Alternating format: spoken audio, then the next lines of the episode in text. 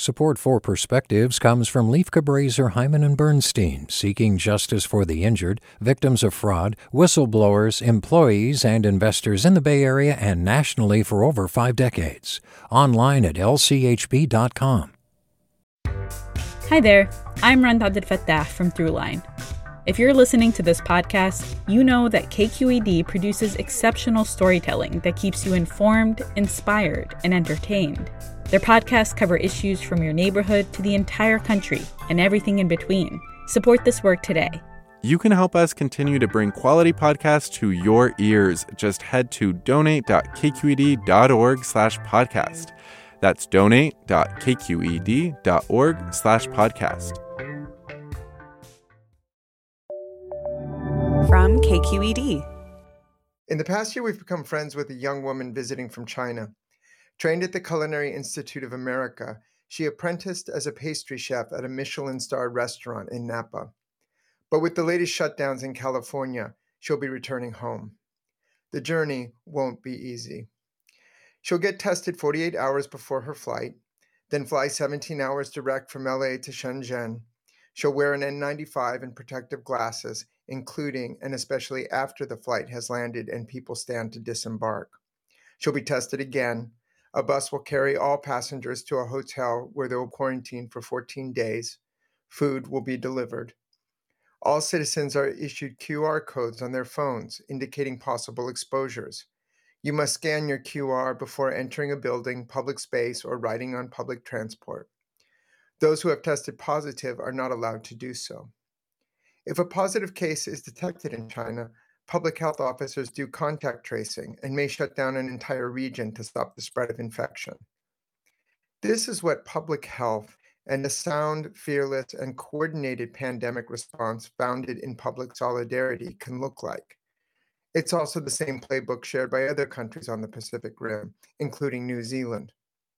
The consequence? Life for nearly 1.5 billion people has returned to normal. People go to work, ride the subway, go to nightclubs, dine indoors, and socialize with friends. Hospitals are not overburdened.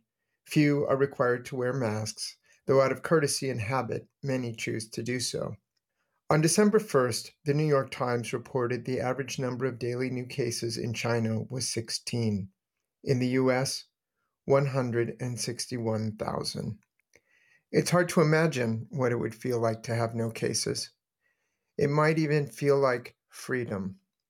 With a perspective, this is Andrew Lewis. Support for Perspectives comes from Lieff Cabraser, Heimann, and Bernstein, seeking justice for the injured, victims of fraud, whistleblowers, employees, and investors in the Bay Area and nationally for over four decades.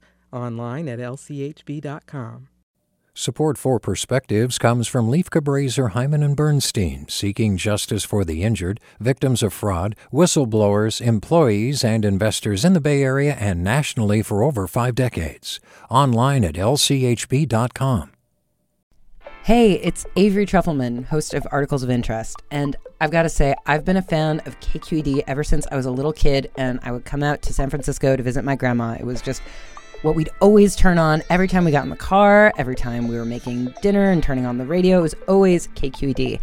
And then over the years, I've become a massive fan of KQED podcasts because this is local reporting at its best. These are answers to questions you've always wanted to know, interviews with exciting, unusual voices, necessary journalism, all told with love and care and artistry. And did you know that a majority of KQED's funding actually comes from members? It's just people like you and me supporting the programs they love while also getting access to cool events, behind the scenes footage, and so much more. If you want to sign up and be a part of this amazing community, visit donate.kqed.org slash podcasts to become a member today. That's podcasts with an S. Thank you for listening and thank you for your support.